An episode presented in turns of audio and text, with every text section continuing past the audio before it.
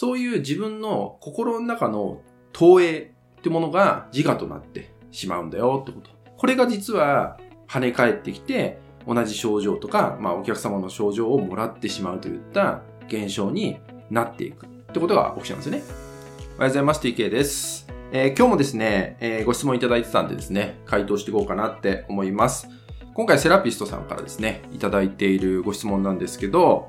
えっ、ー、と、お客様から、えー、もらってしまう現象を解消させる方法ってありますかってことですね。まあ、お客様から、まあ、その人の症状を受け取っちゃうとかもらっちゃうっていうね、これあるあるなんですけど、セラピストにおいて結構あるあるで。まあ、例えば、まあ、僕なんかもね、以前こう治療家やってましたけど、もともと治療家としてね、まあいろいろやってたんですけど、やっぱりその、お客さんがね、お客さんが抱えている、例えばじゃあ、背中が痛いという症状で来たとするじゃないですか。で、その人の、まあ、こう施術とかをして、まあ、その背中の痛みに対する施術をアプローチしていくじゃないですか。で、それによって解消、えー、するってことが起こるんだけど、でもなんか終わった後に、あれなんか同じ場所が僕が痛いぞみたいな、なんかそういうこと結構起きたりすることってあるんですね。まあ結構こう敏感なセラピストさんだったら、えー、経験してる方もね、いるんじゃないかなって思うんですけど、でこれがなぜ起きてしまってるのかっていうのと、じゃあこれをどうやって、まあ、もらわなくさせればいいかってことですね。今日はそれをね、まあ、お伝えしていこうかなって思うんだけど、やっぱり大事なのは何かっていうと、自分のね、こうセラピスト自身の自我っていうのを抑えて、自分自身を整えるってことを大事にするっていうのがまず最優先かなって思うんですよね。そう。まあ、自分を整えるってことができてると、まあ自分自身を内観するってこともできるようになってくるんで、まあ、おのずと、その自我ってものもあまり強く出にくくなってくるわけですね。出なくなってくるってことが、まあ、起こるんですよ。で、じゃあこの自我って何かってことなんですね。そもそも自我って何っていうと、まあこれはまあセラピスト以外の人にももちろん当てはまるんですけど、今回はじゃあこのセラピストとしてっていう観点でお伝えしていますけど、じゃあこのセラピストの自我ってどういうものなのかっていうと、まあ、例えば、直したいとかね、私がこのお客様を良くさせるんだとかね、何としても改善させるんだって言った思いってやつですね。この思いとか気持ちっていうのって、まあ、高まれば高まるほど、我になるんですよ。自我ってものになってしまうってことがあります。これはね、僕自身もね、本当に経験してきてるんで、痛いほどわかるんですけど、例えばね、こんなことがあったんですよ。まあ、例えば、まあ、体がスッキリしないといったね、えー、お客様が、まあ、来たとしますよね。で、その人において、まあ、体の検査をして、えー、その人に合った施術を、まあ、ピックアップしてアプローチするってことをやるんですけど、その時に僕自身はどんな思いを持ってたかっていうと、この人を治すんだっていう思いを持ってたってことですね。で、一方で、じゃあそのクライアントさんはどんな思いを持ってたかっていうと、ただただリラックスしたかった、癒されたかったって言った思いだったってこと。これギャップが起きちゃってますよね。僕は治す。えー、クライアントさんは癒されたいといった、まあ、要はリラックスしたいといった思い。この違いっていうのが起きてると、当然、まあお、互いの気持ちがずれてるんで、まあ、ゴールには繋がっていかなかったりするんですね。で、でもこっちは直すんだ、なんとかするんだって言ったような、その思いに集中しすぎることによって、まあ、求めてたことと違うといった結果になってしまうってことも、まあ、あったりするってことなんですよね。まあ、あの、結構治療家さんだったらわかると思うんですけど、治療のアプローチと、まあ、リラックスのアプローチって若干違うじゃないですか。そう。で、そうすると、その人の思いとしては、リラックスしたいって気持ちがあったら、やっぱりその治療とするアプローチ、例えば、ま、治療のマッサージとかもあるんですけど、そういうのを受けた時に、やっぱり体が、まあ、心と体が、なんかこうギャップを感じちゃって、やっぱり違うなっていうふうに思っちゃったりするわけですね。でそれによってもみ返し起きちゃったりとかっていう現象も、ま、起きてしまうなんてこともあるわけですね。で、自我っていうのは自我で帰ってくるんですね。自我は自我で帰ってくるっていうのが起きてしまうんですね。例えばこれはコミュニケーションとかでもありますよね。そう。例えば、お前ちゃんとしろよみたいな。なんかこう上司が部下に、なんでやんねえんだ、ちゃんとしろみたいなこと言ったとするじゃないですか。で、意外とそういう部下の人ってそのまま何もできないまま終わっていくみたいなことあるじゃないですか。行動できないまま一日が過ぎちゃったみたいな。そう。で、またそれに対してなんでだみたいなことやっちゃう。これ、自我を自我で返されてるって状態ですよね。例えば、そういうふうに上下関係であれば、なんでやんないんだってこうマウントっていうのを取った時に、相手は、やっぱり上司ってなれば攻撃っていうね、自我で返せないんで、防御っていう自我を持つんですね。固まるといった自我を持って、まあ、跳ね返しているってことが起きてるんですね。そう。で、こういうのが、こういう治療とかヒーリングの世界でも起きちゃっているってことなんですよね。そう。なので、そういう自分の心の中の投影ってものが自我となってしまうんだよってこと。これが実は跳ね返ってきて、同じ症状とか、まあ、お客様の症状をもらってしまうといった現象になっていくってことが起きちゃうんですよね。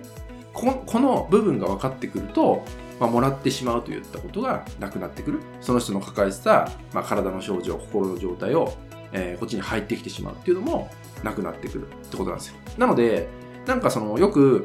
もらってしまう人って、こう敏感だからとかね、こう繊細な性格だからっていうふうにこう勘違いしてしまいやすいんだけど、そうじゃなくて、ただ自我が出てるだけなんですよ。そう。私が何とかするんだとか、私が、私はこうしたいんだみたいな、その思いを持つことは大事ですよ。あの、やっぱりそのプライドを持ってやるってことは大事なんだけど、それを押し付けることは必要ないよねってことなんですよ。そう。で、僕も本当に以前そうだったから非常にわかるんですけど、やっぱセラピストさんとかになると、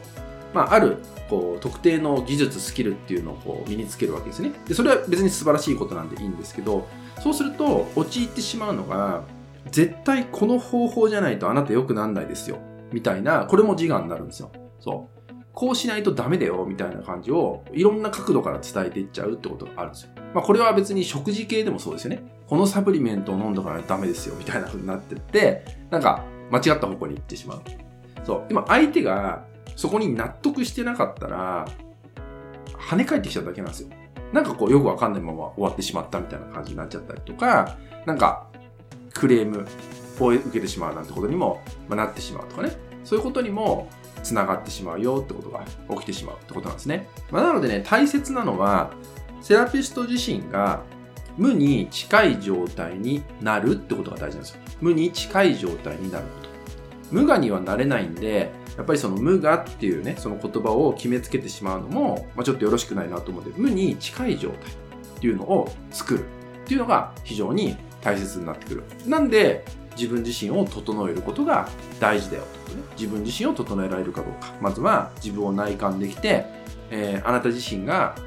リラックスしてる時ってどういう時なんだろう力が抜けてる時ってどういう時なんだろうもしくは何をしてる時なんだろうかっていうのをちゃんと自分の中で分かっていくこと自覚した上でやっぱりその自分をちゃんと感じ取って、まあ、疲労が蓄積されてるなとかメンタル的にちょっと、えー、焦っちゃってる安定してないなって時があればやっぱりその1週間のうちにしっかりと自分を落ち着かせる時間を、まあ、あなたにとっての落ち着かせられる時間と落ち着かせる、まあ、内容というかね物事っていうのをやっていくってことをして、まあ、セルフケアですね。自分をケアしていくってことも大切にするってことが大事。あとは、じゃあ、対、えー、クライアントさん、お客様に対しての考え方っていうのも、もちろん、心の奥底で、この人を私は良くしたいっていうふうに、まあ、思ってる。誰もが思ってると思うんですよ、これは。思ってると思うんで、別にそれを思い切り表現しなくてもいいってこと。それはもう大前提なんで、で、その上で目の前のお客様を見る考え方としては、私が良くするんだ、じゃなくて、そもそも人間って良くなるものなんだといったふうに考えているんですね。僕たちには自然注力っていうのが備わってるんですね。まあ、これは体も心も同じなんですよ。何かあった時にそれを良くするための反応っていうのは起きてるんですね。で、そういう反応が僕ら人間にはそもそもあるんだっていうことを分かった上で、じゃあこの人がこの自然注力が今働きにくくなっている原因ってなんだろうなっていうふうに見つけていくってことが大切な考え方なのかなと思うんですよ。これをして自然注力を高めますじゃなくてこの人が今自然注力が低下している要因って何なんだろうかっていうふうにその人をちゃんと見るこの方法とかこのやり方じゃなくてこの人を見た上で何が必要なのかっていうのを考えられるようにしていくと、えー、反発っていうのがなくなってくるんで、当然、もらっちゃう、受け取っちゃうっていうことも、大きく軽減してくるんじゃないかなと思うんで、ある意味、その、受け取ってしまう、もらってしまうといった現象っていうのは、自分自身を振り返るというかね、内観するきっかけのサインだったりするってことですよね。クライアントさんを通して受け取ったサインだと思っていただいて、まあそういうのが、えー、立て続けに続いてしまうっていう場合は、そんな時は、一度自分をね、相手をどうこうじゃなくて、自分自身をやっぱり整えてあげることっていうのを最優先していくってことが大事なのかなと思うので、まあ、ぜひね、そのような自分との向き合い方、自分の心と体両面で向き合っていくってことを大切にね、していただけたらなと思います。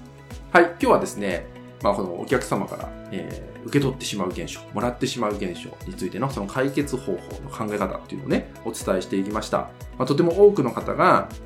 えー、受け取ってしまっているってことあるんじゃないかなと思うんで、まあ、今日はね、この内容を取り上げさせていただきました。ぜひね、自分自身の、まあ、自我が出過ぎてないかっていう部分をね、チェックしていただけたらと思います。はい、えー、引き続きですね、LINE 登録、メルマガ登録で特典をプレゼントしております。そちらもご登録いただけると嬉しいです。それではまた次回の動画でお会いしましょう。